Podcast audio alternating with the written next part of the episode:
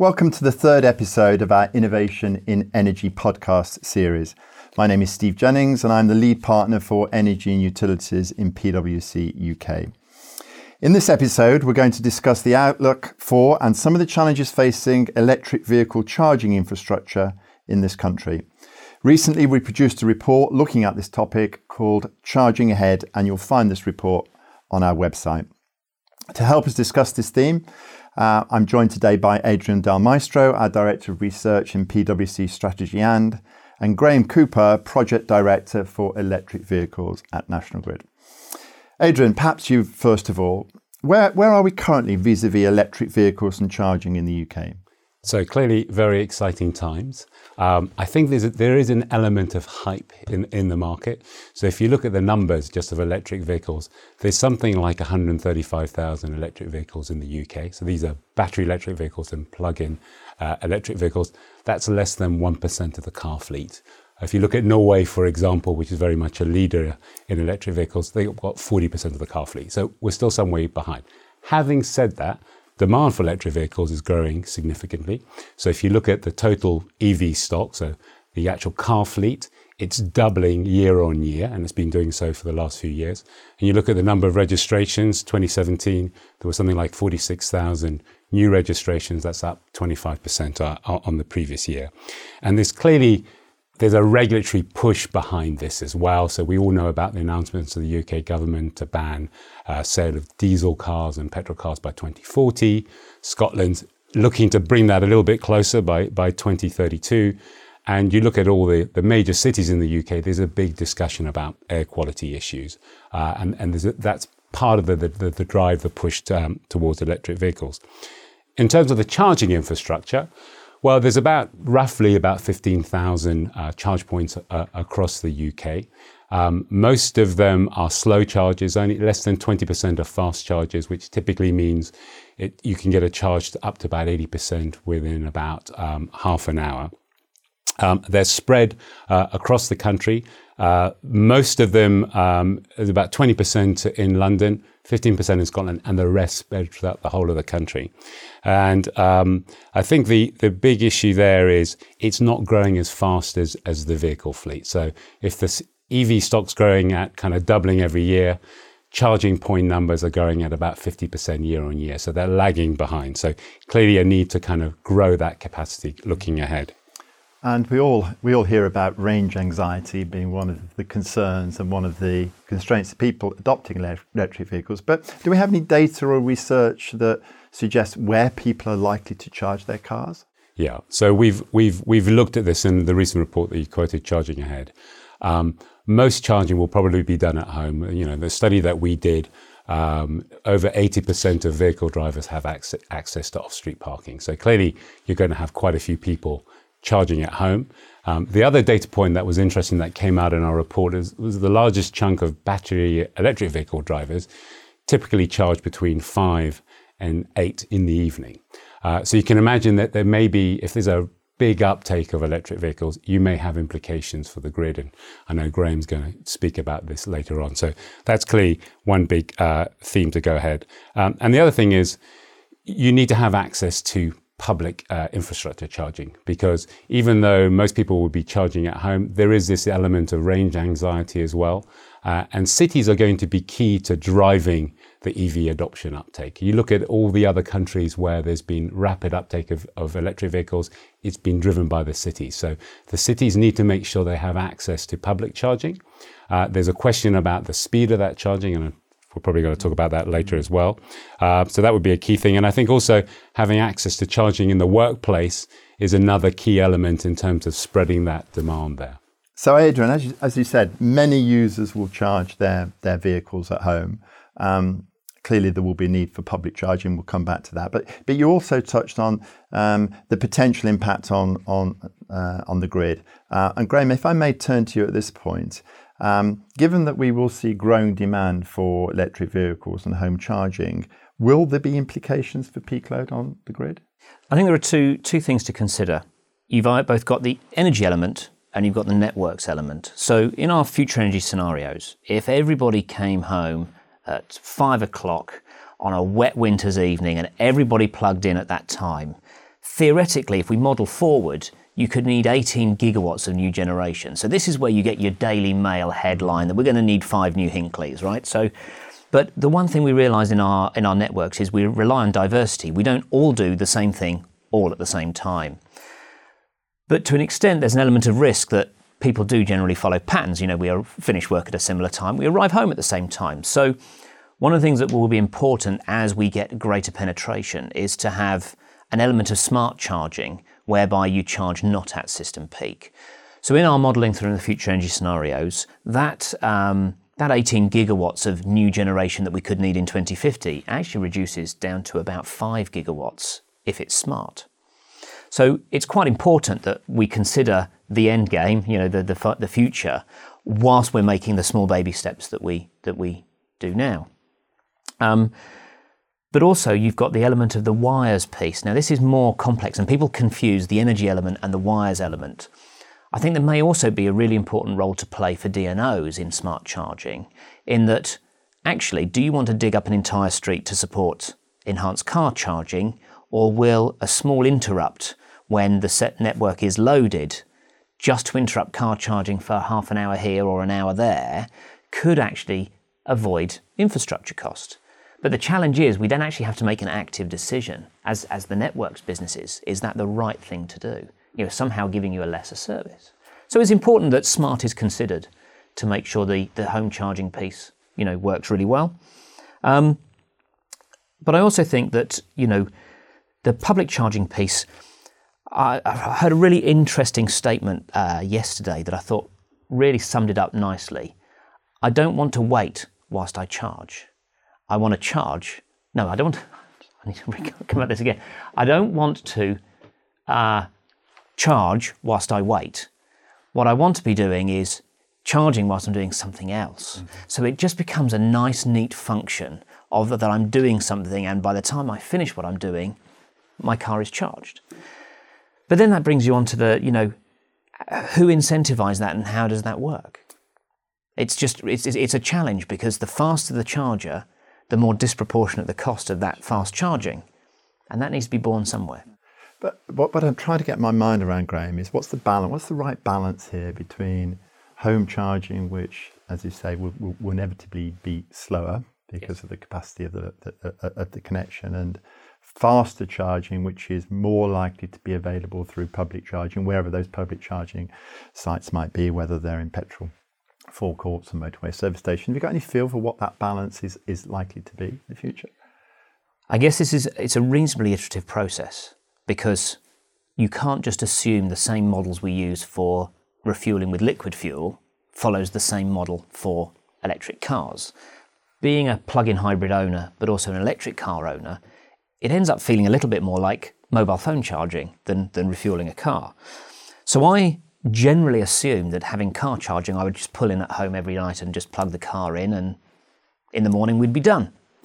The challenge you find with home charging is the bigger the battery of the car, you realize that home charging may not actually be fast enough if you have consecutive days where you're using a lot of power.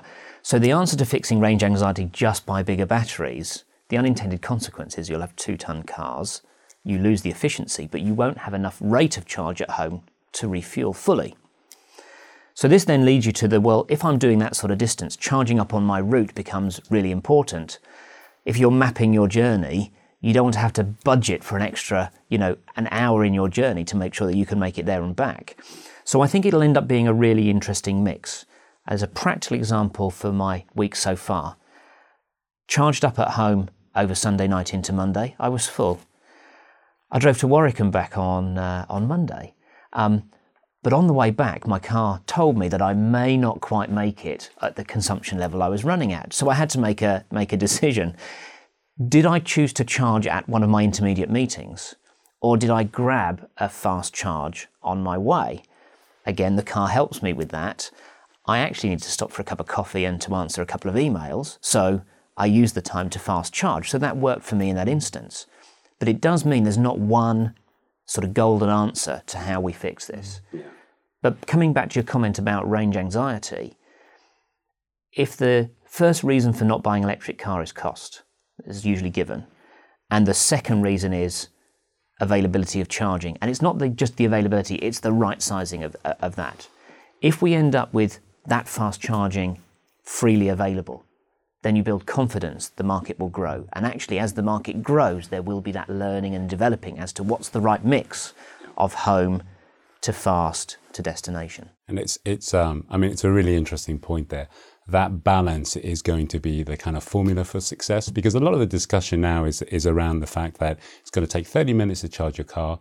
So allow the consumer to do something on the forecourt, go and have something to eat and we were talking about this recently. You know, yep. most the biggest reason why people stop at motorway station fill up is actually to go to the lavatory. Absolutely, yeah, um, ninety-seven um, percent. Exactly. So But if you kind of build that model as a comprehensive model, there's going to be a lot of people who simply just want to charge their car quickly, like they do now with diesel and petrol cars. You fill up five minutes and off you go.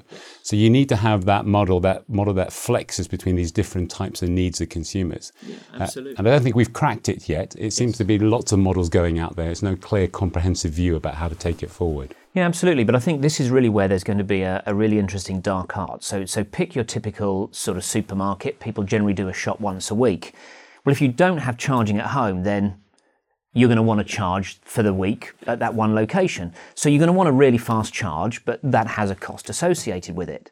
But at the same time, the supermarket quite likes you to hang around in the store for a for a period of time, and they'll know what that is for your optimum spend. So you could almost see a, in your sort of typical supermarket your sort of your premium paid for service, which is fill up quickly, that does you for the week. You kind of run of the mill sort of solution whereby somebody comes in, they'll be shopping for 45 minutes to an hour, they'll want a reasonable charge. And then there's almost that sort of value offering, um, really, which is I don't need to charge for my entire week, but it's kind of handy to trickle charge whilst I'm here. And I think there will be this this sort of art in, in the way we, you know, we look at sort of dwell time at forecourts and you know what will you buy at the at the shop when you pay for your fuel. I think there will develop this art around what is the the combination of fast, medium, and slow for each of these sorts of locations. Graham, I'm delighted to hear that you are a driver of an electric vehicle, but um, a number of the listeners to the podcast may well not be, but will be thinking about electric vehicles and certainly wouldn't want the availability of charging to be a constraint to, to, to, to the adoption.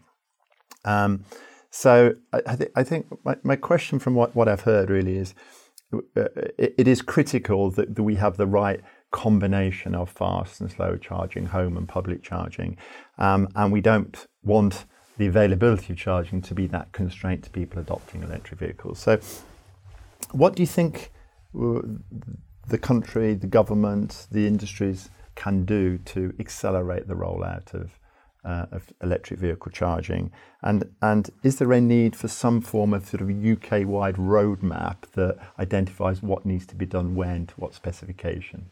Well, I guess the, the challenge presented to, to us as a business is well, National Grid, you don't need to do anything the market will fix this. You know, demand will generate the need, the commercial market will look to fulfill that need, and we'll end up with this this perfect solution.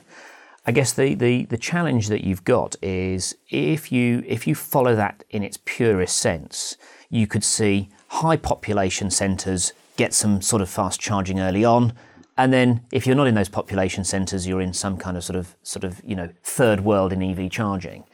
Um, but also, I think to an extent, there is an element whereby a little bit of structure becomes your good starter for 10. So going back to sort of the reasons given for not buying an EV, so there's the, the, the, initial purchase price, but the whole life cost kind of gets over that argument, and as battery prices fall, we'll get there.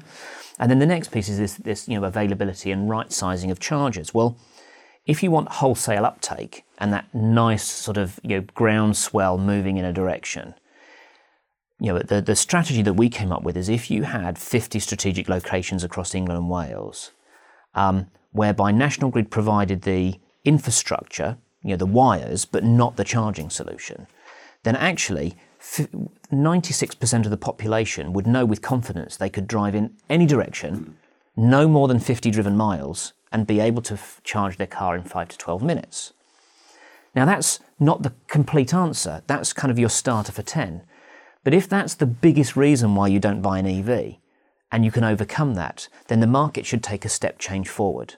And so that starter for 10 just kickstarts the market.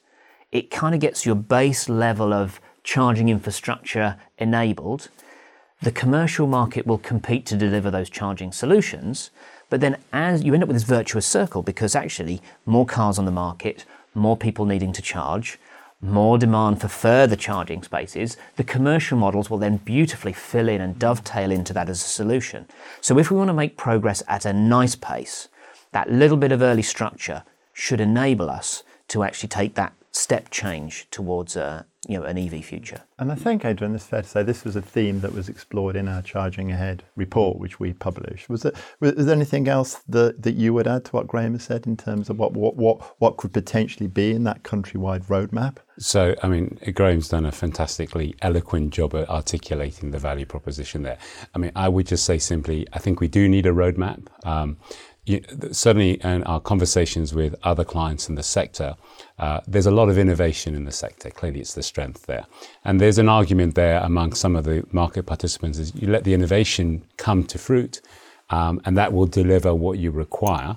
Uh, and I can think of many examples where you see really new, interesting business models uh, emerging. There's an example of Instavolt that's come up, where they basically offer to put uh, EV charging points free of charge onto forecourts. They look after the maintenance. They give an income to um, the holder of, uh, of that forecourt. Uh, and they're basically taking all the risk up front in terms of spending their capital expenditure there. Great, great model. Um, my concern would be if, if, you look at, for example, the way, and, and, and Graham alluded to this, you know, the way that broadband was approached in this country. Lots of the cities had access to broadband, but once you went into the rural areas, it was slightly less efficient there. And I think if EV adoption is to be successful in this country, it needs to be comprehensive. The cities are uh, clearly going to be the catalyst, the driver of that change, but you need to have it right across the whole country. I agree. Great. Adrian, thank you. Graham, thank you very much for joining us. Um, clearly, there are there are challenges to rolling out EV charging uh, across the UK, and these will need to be addressed if the country is to take a leadership role in new vehicle technology developments and the adoption of electric vehicles, as well as pioneering, pioneering the transition to a low carbon economy. So, as I mentioned earlier, many of these challenges are explored further in our Charging Ahead report. Um, I'd just like to thank everybody for listening to the podcast. I hope you enjoyed it, and please uh, look out for our next series where we will continue to be looking at innovation in energy. Thank you for listening.